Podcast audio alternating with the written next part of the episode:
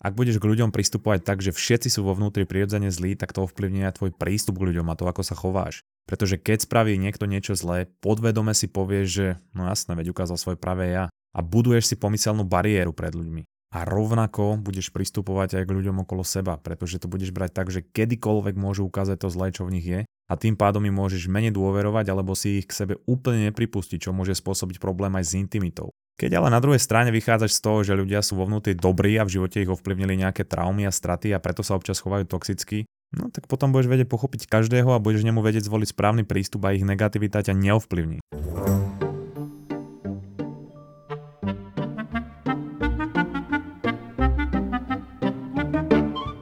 Ako som spomínal minulý týždeň, v každej epizóde počas júla budem dávať tipy na elektronické knihy, pretože v Martinuse prebieha súťaž e-knižné leto. Ty keď si kúpiš aspoň jednu elektronickú knihu, tak si okamžite zaradený do súťaže či už o elektronickú čítačku kníh, pobyt v knihomolskej izbe v penzióne Branecký v Trenčíne, ale aj rôzne balíčky a poukážky na nákup v Martinuse. Ja samozrejme viem, že stále chceš knižné tipy a najmä teraz, keď chodíš na dovolenky a pri kúpení elektronické knihy si nemusíš ťahať so sebou na dovolenku aspoň kopu kníh, máš to v tablete alebo v telefóne a možno aj v čítačke, ak ju vyhráš. A hlavne šetríš čas a prírodu a čítanie ti to dokonca uľahčuje. Takže dnes dostaneš ďalšie 3 knižné tipy.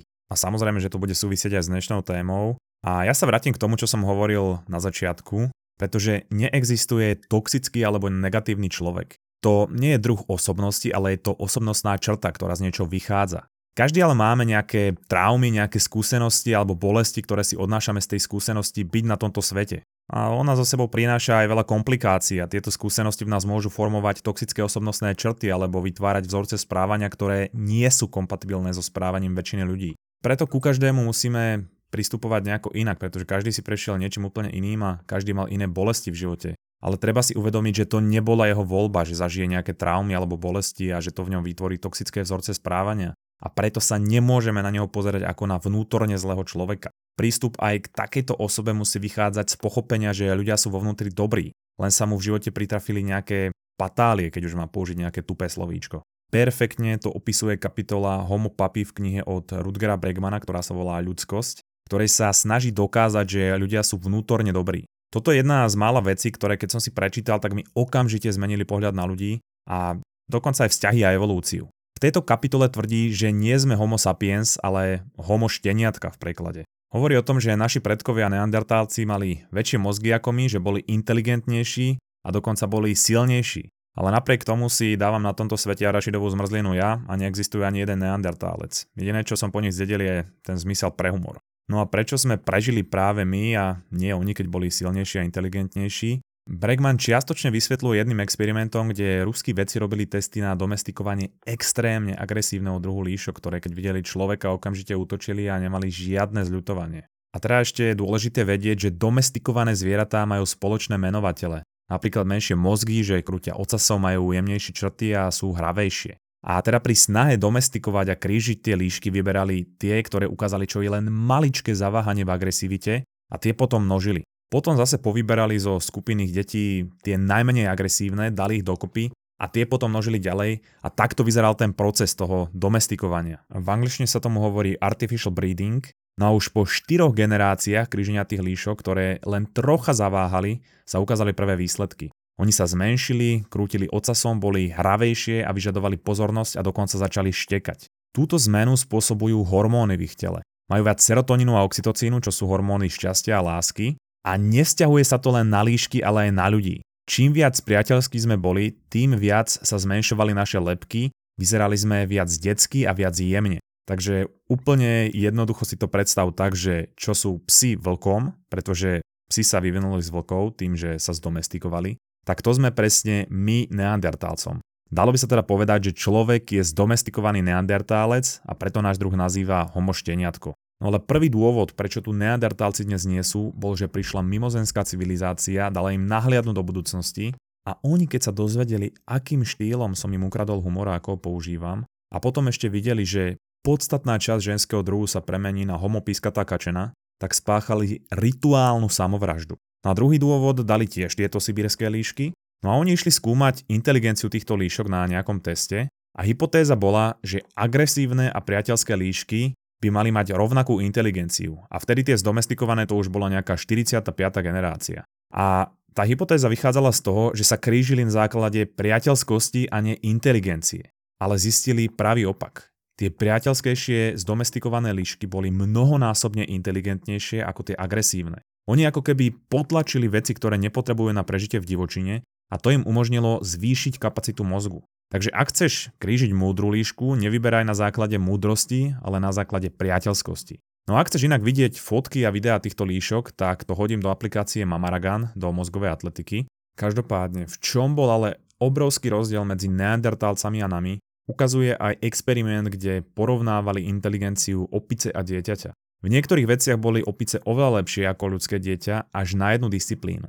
Opice sa nevedeli učiť jedna o druhej. Dosahovali 0 v tejto oblasti a deti v tomto teste dosahovali 100%, čo je presne to, čo nás od nich odlišuje. My sme ultrasociálne stroje na učenie jeden od druhého. Takže rozdiel medzi nami a neandertálcami je ten, že my sme sa naučili lepšie spolupracovať, komunikovať a navzájom si pomáhať, čo je pre rozvoj druhu alebo povedzme civilizácie oveľa dôležitejšie. A ak by bola jeden neandertálec aj génius, alebo ak by všetci boli géniovia a vymysleli najsofistikovanejší nástroj, ktorý by zmenil celú ich populáciu, tak tým, že neboli tak sociálni a nevedeli sa učiť jeden od druhého ako my, tak by im to bolo prd platné. No a Bregman dal v knihe veľmi dobré prirovnanie, že neandertálci síce boli nový model MacBooku oproti nám, čo sme len starý počítač s Windows 95, ale rozdiel bol ten, že my máme internet. Takže všetky tie funkcie a holé fotky alebo náčrty dilda, análnej sondy a to, čo vďaka nim na MacBooku vytvoríš, je pre tvoju populáciu úplne na prd, pretože to nemáš ako zdieľať.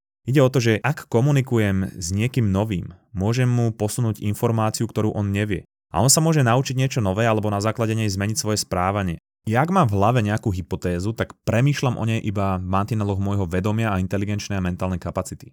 Ale ak ju poviem niekomu inému, on mi môže na ňu povedať úplne iný pohľad, ktorý ma dovtedy nenapadol, a to mi môže ukázať, že absolútne inú cestu, čo prispieva nielen k rozvoju mozgu na úplne inej úrovni, ale aj k rozvoju toho druhu alebo tej civilizácie.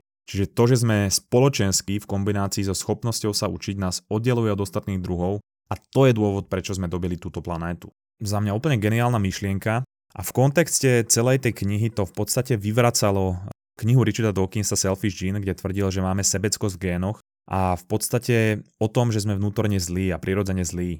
No a presne táto kapitola ukázala v podstate to, že sme tí najpriateľskejší z najpriateľskejších a z evolučného hľadiska to znamená, že čím viac socializácie, tým viac ľudí okolo seba, to znamená väčšiu spoluprácu, väčšia spolupráca znamená aj väčšie bezpečie, väčší kognitívny rozvoj a z toho vyplýva väčšia šanca na prežitie.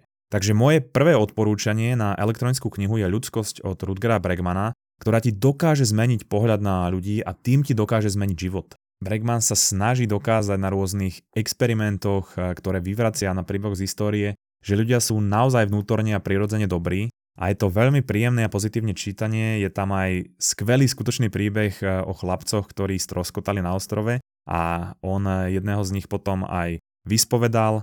Neuveriteľný príbeh a neveril som, že to je pravda. No a je tam oveľa viac, takže ak si chceš vylepšiť obraz o ľudstve, ber túto knihu. Odkaz na Martinus bude zase v popise epizódy alebo v aplikácii Mamaragán. No a ak sa nad tým zamyslíš v kontexte toho, že ľudia sú dobrí a že toxickosť a negativita nie sú vo väčšine prípadov druhy osobnosti, ale črty, tak pochopíš, že ľudia, ktorí na teba pôsobia negatívne, nie sú proti tebe, alebo to neznamená, že ťa nemajú radi, ale skôr to, že nemajú radi seba. Oni ti nechcú naschvál sťažovať život, ale sťažujú si o sebe tak veľmi, že sa to prenáša do bežnej interakcie s ich okolím. Oni si vytvárajú toľko prekážok, že ich vytvárajú aj pre teba. Ak pochopíš, že to vychádza z ich utrpenia alebo traumy alebo z vplyvu zlého okolia, tak pochopíš, že to nie je o tebe a prestane ťa to ovplyvňovať a ťahať dole. Vo veľa prípadoch sa to stalo ich identitou a oni si ani neuvedomujú, ako sú toxickí pre svoje okolie. A týmto môžeš dať najavo, ale aby to zmenili, tak to je na nich. A keďže už vychádzaš z toho, že ľudia sú dobrí a vieš, aká je socializácia dôležitá, poďme si prejsť nejaké typy toxických čirt, ktoré ľudia majú a má ich na 100% v určitej miere každý a možno si aj povedať, že čo s tým robiť, ako s nimi komunikovať, aby sme buď sebe alebo tomu človeku pomohli alebo znížili negatívne dopady na život svoj alebo na životy ostatných ľudí. A to môžu byť ľudia, aj s ktorými pracuješ, ľudia možno z tvojej rodiny, tvoji kamoši, ktorých poznáš už od malička, Jednoducho ľudia, ktorí si tak úplne nevybral alebo nevybrala, ale ktorí ti tak nejako prischli v živote. A môže to mať obrovský dopad na tvoj život. Môžeš sa v práci snažiť, ale kvôli nim nemôžeš robiť nejaký progres. A možno ponižujú teba a možno ponižujú tvoje úspechy alebo ambície. A možno svojou negativitou menia aj tvoj pohľad na svet, ktorý nie je kompatibilný so spokojným alebo úspešným životom. Inak celá táto druhá časť, kde budem rozprávať o 4 najčastejších toxických črtách a ako sa k nim stávať, je inšpirovaná podcastom a tvorbou Jaya Shettyho, ktorý bol určité obdobie svojho života mních a potom napísal aj knihu a má jeden z najúspešnejších podcastov v oblasti osobného rozvoja. Zase nejaký odkaz na jeho tvorbu, podcasty hodím na Mamaragán aj do popisu epizódy. No ale ešte predtým, než prejdem k tým črtám samotným, tak tu mám pre teba dobrý deal. Naposledy, keď som dostal 30 € zadarmo, tak som bol dieťa. Predchádzalo tomu feministicky obľúbené šibiriby a moje najsofistikovanejšie výdavky boli kartičky Pokémonov. Keby mi ale vtedy rodičia založili bezplatný VUB účet pre juniorov s kartou Visa pre mladých, tak okrem toho, že by som k nemu získal bonus 30 €, tak som nemusel robiť šibiriby. S vysokou pravdepodobnosťou by som sa aj pomocou ich aplikácie VUB Junior Banking naučil zodpovedne pristupovať k peniazom a nepovažoval by som za vrchol svojej finančnej gramotnosti investovanie do Pokémonov. Viac informácií o kampani nájdeš na www.vub.sk/juniorbanking. No a teraz prejdeme k tým črtám a prvá črta alebo prvý človek s toxickou črtou sa nazýva sťažovač, alebo tak ho môžeme nazvať. A to je človek, ktorý sa sťažuje na všetko. Všetko je na hovno, nič nie je nikdy dobré, nič nie je pozitívne, všetko sa dá pretvoriť na niečo negatívne. A Jay to v epizóde podcastu nazval, že verbálna hnačka je to, čo produkuje a presne to je to, čo títo ľudia robia. Čo je ale problém pri tomto človeku, že ak sa pri nás tak často sťažuje a všetko je negatívne, tak postupne tú črtu preberáme aj my. Pretože nezáleží na tom, aký dobrý vplyv na toho človeka máme, vždy sa preberajú skôr tie negatívne črty. Výhodné na tom je, že je to len krok od toho vedieť na niečom nájsť všetko pozitívne. Stačí len obrátiť tú mincu. A to, aký dáš kontext rôznym situáciám, ovplyvňuje tvoju emóciu úplne jednoducho. Teraz príklad. Ideš po ulici, nesieš si svoje škoricovo-baklažánové smoothie a niekto do teba narazí, ty sa celý obléžeš jak babrák, otočíš sa, vidíš, že ten človek drží v ruke telefón a prvotná reakcia sú neuveriteľné nervy, že sa blbec hral s telefónom a celého ťa pooblieval. Ideš mu neskutočne vypiskovať, ale potom si všimneš, že v druhej ruke drží bielu palicu. Ospravedlní sa ti a ty si uvedomíš, že je slepý a tie nervy okamžite zmiznú. A ty cítiš pochopenie a tento kontext sa môže zmeniť v sekunde. A toto môže byť pri každej situácii, ak to budeš trénovať. Rovnako ako sa dá všetko vidieť negatívne, sa dá všetko vidieť pozitívne a to, ako to vnímaš a ako si vytvoríš tú automatiku, ovplyvňuje každú jednu situáciu v tvojom živote a každú jednu reakciu v tvojom živote. Jay spomína aj štúdie, že dlhodobý stres a negativita spôsobená napríklad aj sťažovaním môže zmenšovať tvoj hypokampus, ktorý súvisí najmä s pamäťou a tiež, že negativita môže zvýšiť agresivitu voči náhodným ľuďom a je to nákazlivé. Zvyšuje to pravdepodobnosť, že budeš negatívny alebo negatívna aj v budúcnosti. Ďalší problém pri tomto človeku je ten, že ťa tým vysáva, že ti tým berie energiu a ty máš potom potrebu o tom niekomu povedať a robíš presne to isté. Robíš presne to isté, čo ten človek a to vytvára taký začarovaný kruh. Takže čo v tomto prípade robiť, alebo respektíve nerobiť? Najhoršie je podľa Jaya povedať tomu človeku buď pozitívny, alebo buď trocha veselší, veď to nie sú žiadne problémy, neviem čo to riešiš. Pretože čo to spraví je, že on nám hovorí o svojich problémoch, ktorý reálne vníma ako také problémy, ako ich prezentuje. A my hovoríme, to nič nie je, ber to pozitívne, alebo hociaká takáto odpoveď a to ešte zvýši tú negativitu a možno sa aj uzavrie ten človek. Niekedy je dobré si uvedomiť, že čo potrebujem ja, keď sa mi stane niečo negatívne v živote. Možno je to, aby ma niekto vypočul a nevyriešil všetky moje problémy, pretože často si myslíme, že vyriešime mu ten problém a zajtra ho už nebude mať a nebude si sťažovať. A práve to riešenie toho problému nám berie energiu, ale takto nefunguje, pretože mať problém sa pre tohoto človeka stalo zvykom, stalo sa to jeho životným štýlom. Takže ideálne je nájsť príležitosť pri tej konverzácii, keď sa sťažuje ako vždy, vyjadriť pochopenie, že to znie naozaj ťažko, sorry, že si ty musíš prechádzať, ale vieš čo, ja mám taký pocit, keď mi o tom rozprávaš, že tam je celkom dobrá lekcia, že tam je strašne veľa toho, čo sa môžeš naučiť. Veď povedz ty, že čo si myslíš, že ti to môže dať. A ty mu v podstate dávaš tú odpoveď bez toho, aby si mu ju povedal alebo povedala, pretože keď ju povieš za neho, tak on si nespraví to spojenie v tej hlave. Neklikne mu to tam. A preto je dôležité, aby to povedal on sám. A dokonca to trénuje aj teba, aby si to dokázal vidieť pozitívne, tú negativitu, ktorú on prezentuje. Druhá črta alebo druhý človek je ten, čo ťa okamžite zruší. Povieš mu, že dnes vyzeráš dobre a on ti povie, že a čo, včera som akože nevyzeral dobre? Alebo sa spýta, že či chodí do posielky a on sa urazí, pretože sa spýta, že či to na ňom nie je vidieť. Jednoducho to je človek, ktorý nevie prijať kompliment, všetko obráti na niečo negatívne, pretože to, čo ty o ňom hovoríš a to, ako ho vidíš ty, tak on sa tak nevidí. A on musí vidieť to, čo ty vidíš o ňom, aby to dokázal prijať. Takže ak mu chceš pomôcť, tak mu musíš predstaviť myslenie niekoho iného. A toto, čo Jay hovorí pri tomto druhom bode, je niečo, čo platí nielen pri takomto človeku, ale vo všeobecnosti. Pretože ľudia sa nechcú učiť od svojich najbližších.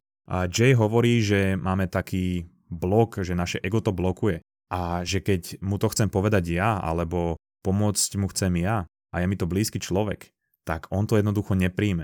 Ale keď to počuje od niekoho iného, tak je schopný s väčšou pravdepodobnosťou to prijať a zmeniť to.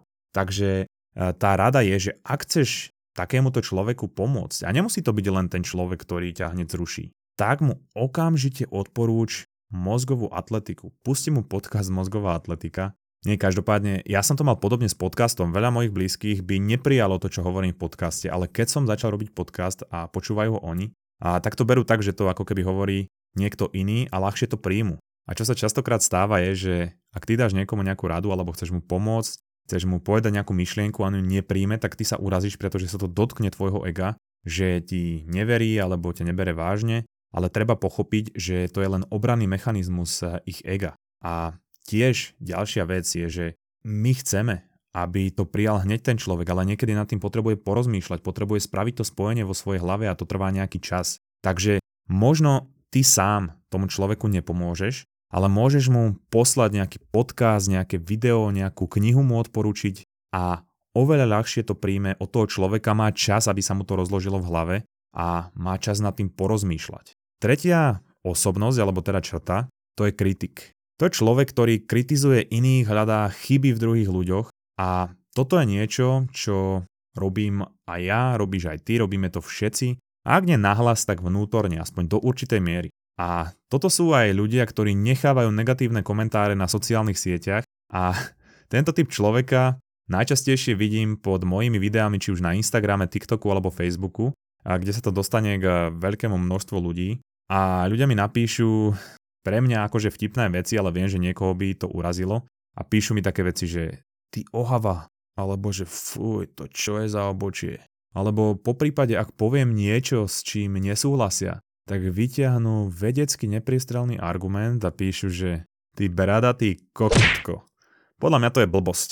A tu si treba uvedomiť, že ak píšeš negatívny komentár pod príspevok niekoho, alebo niekoho kritizuješ, ten človek ťa nenúti s ním byť alebo pozorovať jeho obsah. Ten človek si robí svoje veci a ty sa možno cítiš, alebo ten človek sa možno cíti lepšie, keď skritizuje niekoho druhého. A samozrejme rozprávam o kritike, nie o feedbacku. Kritika bez nejakého opodstatnenia. Ale čím viac kritizuješ druhých ľudí, tým menej času máš na to, aby si vytvoril život, ktorý chceš žiť. Predstav si, aká to je neuveriteľná strata času. Predstav si, že všetok ten čas, čo tráviš kritizovaním na sociálnych sieťach a pozorovaním životov druhých ľudí, by si strávil sústredením sa na svoj život, sústredením sa na vytváranie nejakej pridanej hodnoty alebo aspoň sebavzdelávaniu. A zase my na Slovensku máme v tomto nevýhodu, pretože u nás to je jak národný šport.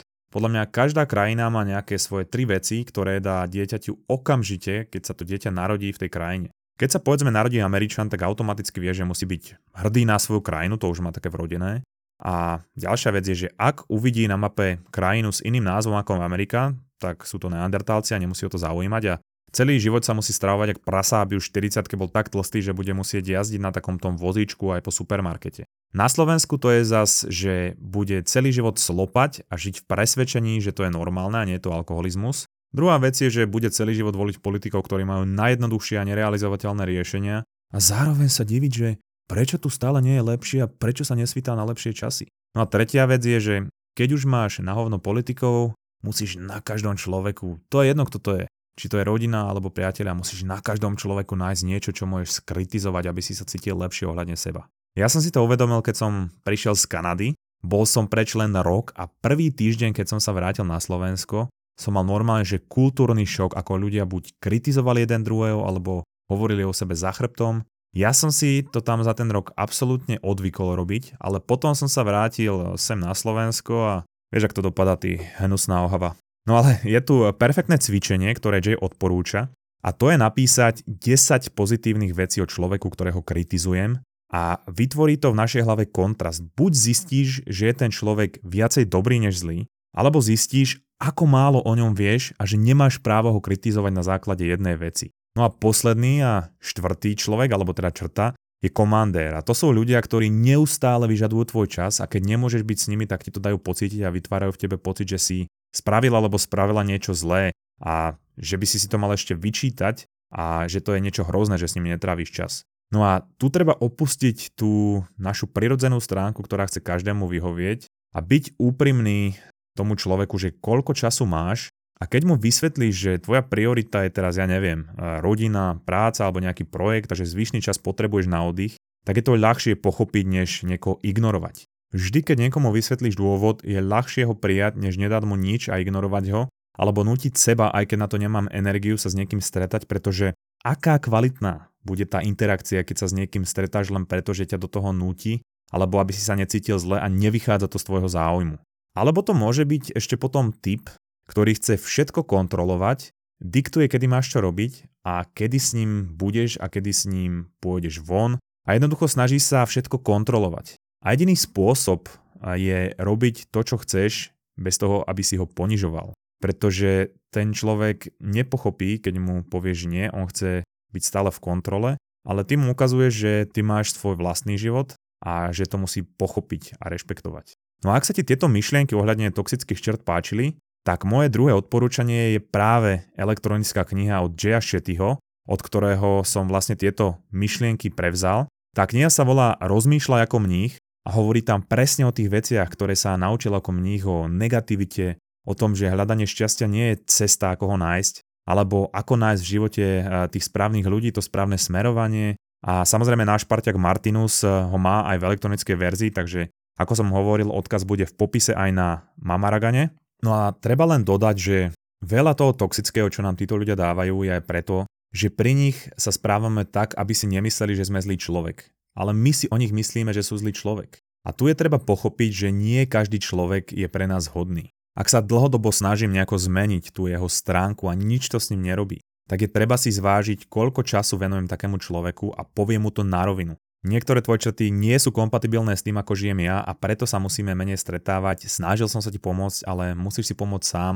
No a ak si sa v niektorom z tých popisov našiel alebo našla, čo je úplne jasné, pretože všetci máme nejaké takéto podobné črty, vôbec sa za to neubíjaj, pretože to nie je tvoja chyba. Prvý krok k tomu, aby si tieto vzorce správania odstránil alebo odstránila, je si ich uvedomiť, a potom je to už iba tvoja voľba. Pozoruj seba a pozoruj, ako na teba reaguje tvoje okolie, pretože oni ti hovoria, nakoľko si pre nich priateľný alebo priateľná. A teraz ja viem, ty sa pýtaš, že a čo, ak som s takouto osobou vo vzťahu? Čo ak má môj priateľ alebo priateľka, muž, žena, takéto črty, čo s tým robiť? No a túto tému úplne nádherne spracoval expert na vzťahy a sebavedomie Matthew Hussey, ktorý má nespočet videí na YouTube a robí aj coaching, consulting, robí obrovské vzdelávanie v tejto oblasti a rieši vzťahy s ľuďmi. No a ja som to práve od neho spracoval, spravil som asi najdlhšiu bonusovú epizódu, ktorá bude na našom Patreone aj v premium sekcii aplikácie Mamaragán. Takže o tom, ako spozorovať tieto toxické črty vo vzťahu, ako ich poprípade zmeniť, či sa na nich dá pracovať, kedy vedieť, či z toho vzťahu odísť, alebo či na ňom ďalej pracovať a ako vlastne s tým človekom komunikovať. Odkazy na Patreon aj Mamaragán bude v popise epizódy. No a záverečné odporúčanie na príbehovú knihu. A ak chceš čítať krátky, dobrý a silný príbeh, odporúčam knihu O myšiach a ľuďoch od Johna Steinbecka, ktorý dokonca získal Nobelovú cenu za literatúru. Ten príbeh je americkou klasikou a je plný paralel a symboliky.